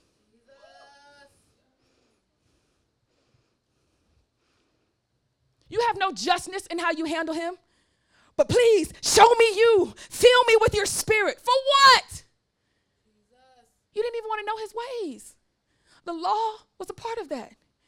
All the stuff you didn't want to do was a part of it. And now you have the unmitigated, entitled hissy fit idea that you get to have a temper tantrum to get sh- God to show him your, his strength. And when he shows you his real strength, you run scared because you know you can't approach it. Because your heart ain't been right. Pastor's over here trying to tell everybody, oh, it's okay, run to him. I'm like, run to him. It's hard. It should be. Keep going. Run to him again. He don't act like I don't hear him. Good. Keep going. He act, I don't, I don't feel him. Good. Keep going. See, the old days we call it tarrying. Hello, somebody. Because you done cut up next to the fool for so long. Now you want God. You want to feel his presence. You want to speak in tongues. You want to feel wrapped up in his peace and contentment. Oh, do you now? Well, call on his name. We don't make you tarry here, but you will have a tarrying experience. Well, if you really want to intimately know God, you're going to have to show that, baby. Through time spent. He's not mocked. You don't really love him. You love the blessings. And if you could figure out a way to get the blessings without the responsibility, that is exactly what you do. If you could figure out how to get the blessings of the money without actually having to obey God. Hello, somebody. If you could figure out how to get the blessings without having to suffer, how to get the blessings without having to go through any pain. I, I know because you want gastric. I know because you want you want a pill. I know because you want the weed. I know you're trying to figure out how to get all the peace and all the contentment without having to do none of the work. I'm a proponent of antidepressants. I recently had to take them, but I did work. I worked for almost two years of trusting God to the point where the grief was changing me. I said, God, I'd rather be changed by your hands and not the pain. I'm trusting professionals. This is what the professional says I need. But it took work. And even the pill isn't a quick fix. It takes work. You know why? Because I got sheep that try me, that push me to my limits, to want to know if the Spirit of God is still working while I'm medicated. Who would do such a thing? You. Want to know if I can still clearly discern while I'm medicated and I see Satan running around. But I don't care what your ignorance don't understand. Don't faze me none. You're children. I'm an adult. Do you understand? I parent you. I don't force you to parent me. You ain't got to worry about me. I worry about you. And some of you didn't have good parents. So you don't know what it means when someone parents you and it's not the other way around. I tell you, I said, you don't serve me, you serve God. I serve you. You serve this house, you don't serve me, I serve you. Someone looks after you. And you don't know how to receive that. So the idea is we have to break that cycle that someone could serve you and look after you and care for you and wonder how you're doing. And you are not responsible to care for me. You're responsible to be obedient to God. And that does sometimes bless me, but it is not your responsibility. Does that make sense? But it's my responsibility to look after you emotionally, spiritually, and physically. All of those ways. So that you might feel tangibly what God is trying to show you spiritually. Looked after, cared for. So that when He says, now build with me, you'll go, Yes and amen. When he says, now trust me, yes and amen. When he says, do you want to quit? No. Why? Because I see your loving kindness and your faithfulness in spite of my triggers, in spite of my coping techniques, in spite of me. I see you and saw you always reaching out to me. So, no, now that I finally got my right mind, I'm not leaving you. I was disillusioned, delusioned. My cravings got the best of me. So he says, put a bound around that. Don't let them come up. Later scriptures revealed that God felt rejected. Scriptures say that you're supposed to not neglect your salvation. In essence, when you remember how he saved you, you are required to tend to that not to let it be neglected like some garden that is overgrown by weeds. Some of us don't know how to tend to our salvation, how to think about, you know, When my mother passed, uh, Jewel asked me in different ones, Pastor, are you angry with God? I said, No. I did that once with my grandmother. He taught me about that. I said, No, I understood and understand. I can be in pain and not angry with you. That's maturity and that's temperance. A good parent can be angry with you. Hello, somebody. Or can be angry, excuse me, can be in pain and not angry with you. A good parent can be in pain and not angry with you. I'll say it again. A good parent can be in pain and not angry with you. This is one to identify past trauma. All right, and two, to stay. It is my responsibility as an officiate of, of Christ to learn how to parent you so that my pain is not your responsibility. And some of you have grown up thinking that it is your responsibility to ease the pain of your parent.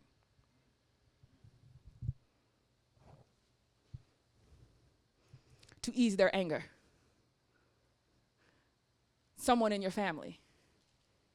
To be the joy or the light that you're, so that you never really were tended to. To get over your trauma so that they could be better. And no one cared for you. The father flips that on you and says, Now I'm going to care for you. But you have to be like a child, childlike faith. You have to trust all over again. But when you decided to accept Christ, you were sprinkled with blood in the same covenant that says, I am also choosing you. And if you chose him, you're saying, I can't imagine anybody better to reparent me to regrow me, to redirect my life, to guide me and lead me through things that I don't understand.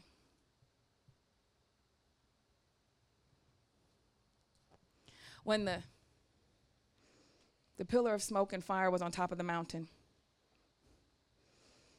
or bounds put around. And Moses had to go back down and warn them not to break through those boundaries. Because sometimes our impulsivity, when we finally do know what to do, how to make it right, is now misplaced. The boundary was set to protect them from themselves. Because while you know that you were wrong, you don't know how to handle me. And if you mishandle me, you're hurting yourself. So the boundary was a pop on the hand to say, that's not how it's going to be done. Don't cross that line. As a pastor, we have to learn and maintain proper boundaries. And everybody in my house knows pastor is real cool. Oh, she laid back, but there is always a line. And she will tell you when your toe crossed that line. She don't cross it, you don't cross it. You both look at it. There it is. Excuse me, it's a toe on the line. You might want to back up. My apologies, Pastor. My apologies. I know we was all laughing and playing, but you just cussed in my house. My apologies. My apologies. Put that toe back over there. Have some dignity, some honor, some something. I don't know what you need, but maintain. because if we become too common,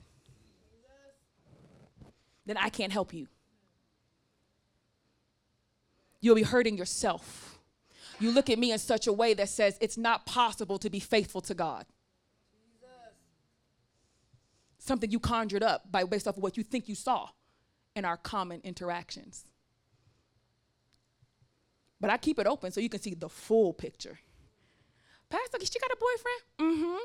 But do you fast before your boyfriend comes to town? Oh, so maybe you guys can't Netflix and chill. Do you seek God?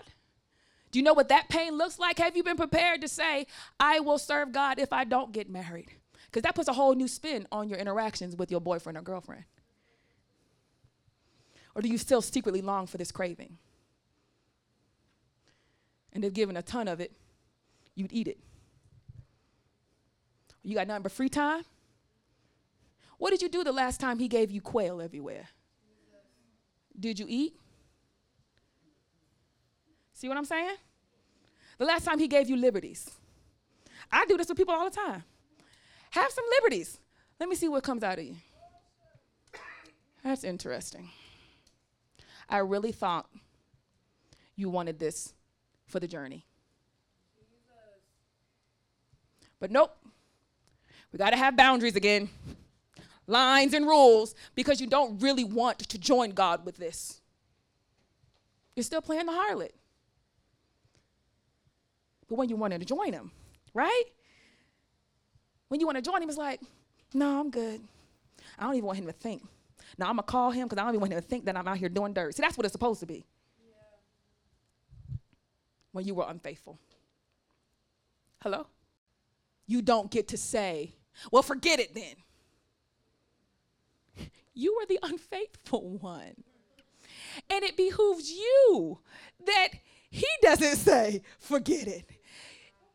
You should be saying, okay, but where else am I going to go? Who else is going to make me feel the way you feel? Who else is going to soothe me in the midst of this dry and barren land? Where else can I go that's not back to you?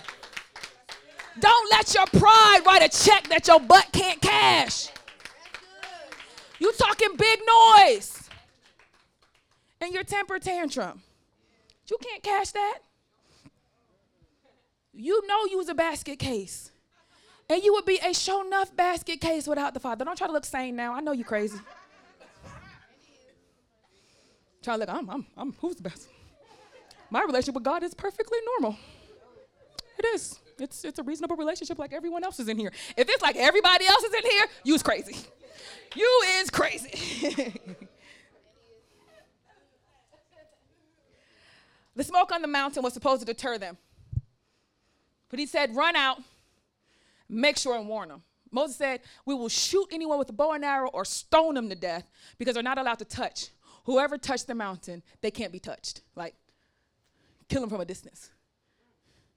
I don't know what was going to be on that mountain. And it wasn't just humans, it was also animals. This is the first time that the animal and the man was put on the same level as responding to cravings without any temperance. When the world says that we come from monkeys and animals, some of us do. But some of us were created new, born again. The amygdala part of our brain is now being overridden by the spirit of Christ and not the serpent, which had the amygdala is the same brain part as with the same brain as in the serpent. That same part, we share the same. Serpent and humans, the amygdala stem, exactly the same. Right? Crazy. Isn't that interesting? But we're now he says, shoot him kill him. Whoever crosses the mountain. Now, okay. Did you guys catch this? The children of Israel, I'm going to leave on this point, were not allowed to touch the mountain. There was borders put up, and they were prepared to stone and shoot with arrows anyone who came up to that mountain. Who was who was going to shoot? Who was going to shoot the person that came up to the mountain? The children of Israel. The children of Israel could have broke out to touch the mountain to do what God told them not to do out of their passions, all right? And there's also the children of Israel that had to shoot anybody that did. Wait, it ain't no other people. It's children of Israel. Be prepared to shoot your brother, cousin, nephew, whoever, if they touch that mountain. Excuse you? Can you talk about conflict? Some people rose up on the mountain all right, we ready. Surveying the land back and forth. Watching to make sure nobody crosses that line. Who is these people? Israel themselves. Excuse me? Conflict. There's only one thing that will increase the traits that you need for where God is going while decreasing the parts that will destroy you when you get there. And that is internal conflict. Internal conflict. You have to become your own enemy of your own weaknesses. It is not my responsibility to stand as a watcher on your wall. It is your responsibility to stand on a watchman as your own wall to the spirit and holiness of God. You got to fight yourself. Quit trying to get me to do it. You are you trying to get me to lay down laws and rules. because you don't want to be the bad guy to yourself. Well, yourself is trying to kill you through your passions, your impulsivity, your reckless nature to know God in a way that He has not given to you. Why? Because you were unfaithful. So now you have to stand at a distance until He changes it. And the part of you that will want to push through, break through that, He says no to. But you're like, but but I really mean it this time. I really am sorry. Here, let me show you. No. But I promise, uh, just let me just, just let me just, no. Why won't you just, no. But why can't I? No. But no, no, no, no. Pick up your tablet and let's go. You will do it my way and not yours. I do understand what you want. In order to get there, you have to do this. You have to cut that relationship. You have to stop handling your money that way. You have to stop eating that way. Stop handling your time that way. Stop handling your children that way. Stop. Here's the boundary. Here's the rules. This is how it's supposed to go. But I want to be free. I don't want all these rules. No. Pick up your tablet. Let's go. The desire you have to be free with liberty in God, He wants that for you. But there is a way.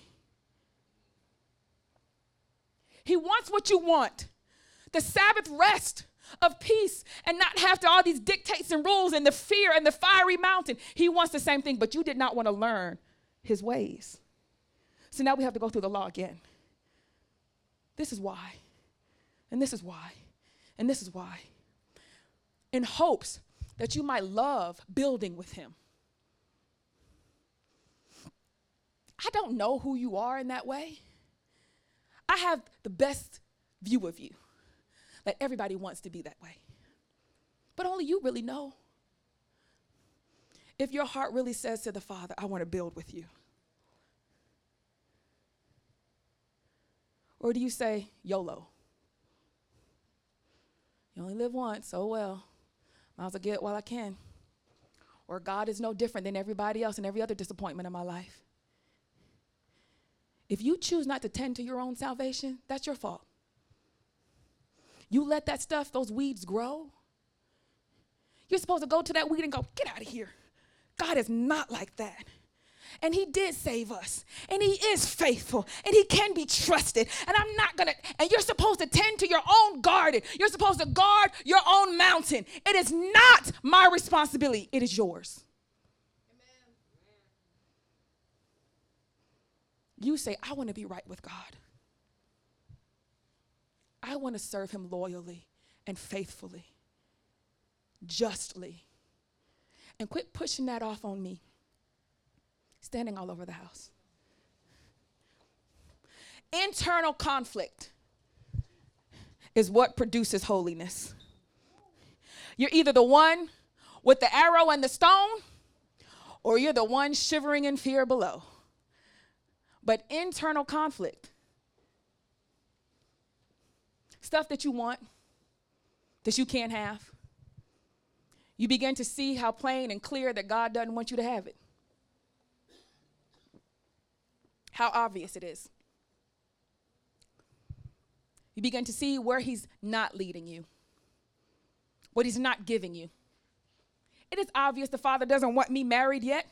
Why? Because He did, I'd be married. So rather than shaking my fist in bitterness, complaining that somehow my life, I get whatever He wants is what I will do. It's my reasonable service to a God that saved me from my misery and I remember being miserable. I turn to my salvation and I remember those days, not as fond things that I'm missing, but as a great mighty rescue that the Father did on my behalf.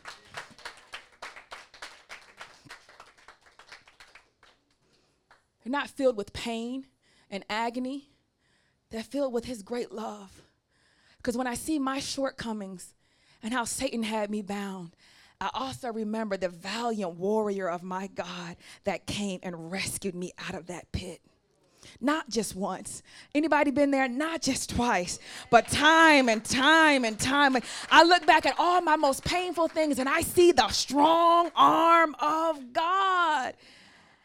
And for that, I decide to be faithful. I choose to be loyal. I choose to trust Him. I choose.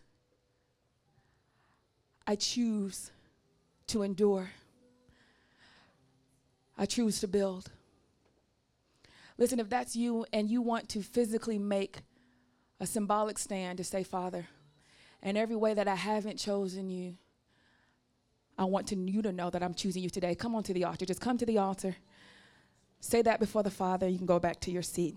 In whatever way that I have not been choosing you, I see the error of my ways, and I want to choose you. Come on. When you believe you said that to the Father, you can go right back to your seat. This is me choosing you in the name of Jesus and all the ways that I, I shortchanged our relationship, and all the ways that I, I rushed it, and all the ways that I just desired to get past the rough patch and, and not really want to take it in for what it really is, and, and all the ways that I rushed through my oases and, and I rushed through my gardens, and, my, and all the times that I just was so worried that I couldn't enjoy the present, and all the ways that I wanted to quit and give up, and all the ways that I turned back.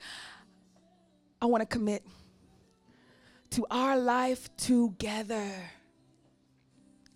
I want to commit to our life, to our journey. Come what may. Come what may, I want to commit to our journey together. I want to commit through the rough times. When I'm thirsty, when I'm dry, when my cravings come up, I want to say, Lord, I'm not quitting on you. Come on in the name of Jesus. I'm not going to start stacking up paper. I'm not going to try to do the come up thing. I'll eat what you give me.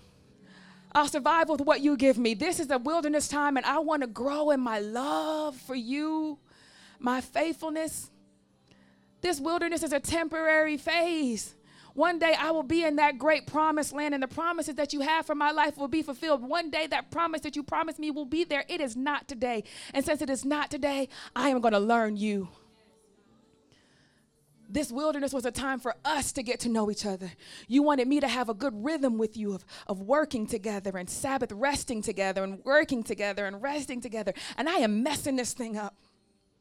Forgive me. I reject all previous lovers.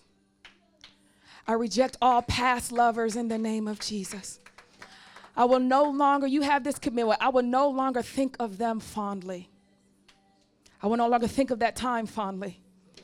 I will think of you in that time. I will see your hand deliver me from my enemy. I will see your hand deliver me from my passions. I will see your hand deliver me from my cravings. I will see your hand in every aspect of that time of my life, and I will no longer render it to that false God. What is true in those seasons is your enduring love and compassion for me, and everything else is a lie. What is true, let God be true, and every man a liar. What is true is my God was there. What is true is my God delivered. What is true is that my God healed. What is true is that my God was watching me. That was true of that season of my life. And apart from that, I know no other. I know no Pharaoh. I know no abusive past. I'm not protecting myself from you any longer. Come on, who is that in the name of Jesus? I'm not protecting myself from you any longer. Help me be like Duke. I see you won't reject me when I have my temper tantrums.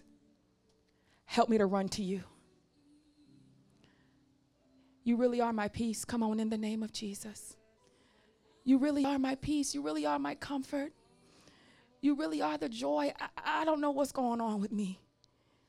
Train me, teach me, love me out of my backslidden ways. If you don't do it, who can? But I thank you for just not rejecting me. Come on, in the name of Jesus. I thank you for not rejecting me.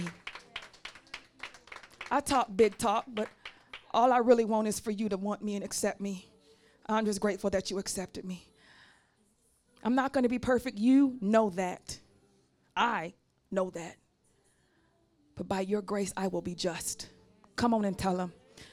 You know I can't be perfect. I know I can't be perfect. Come on, but by your grace, I will be what? Just. Come on, in the name of Jesus.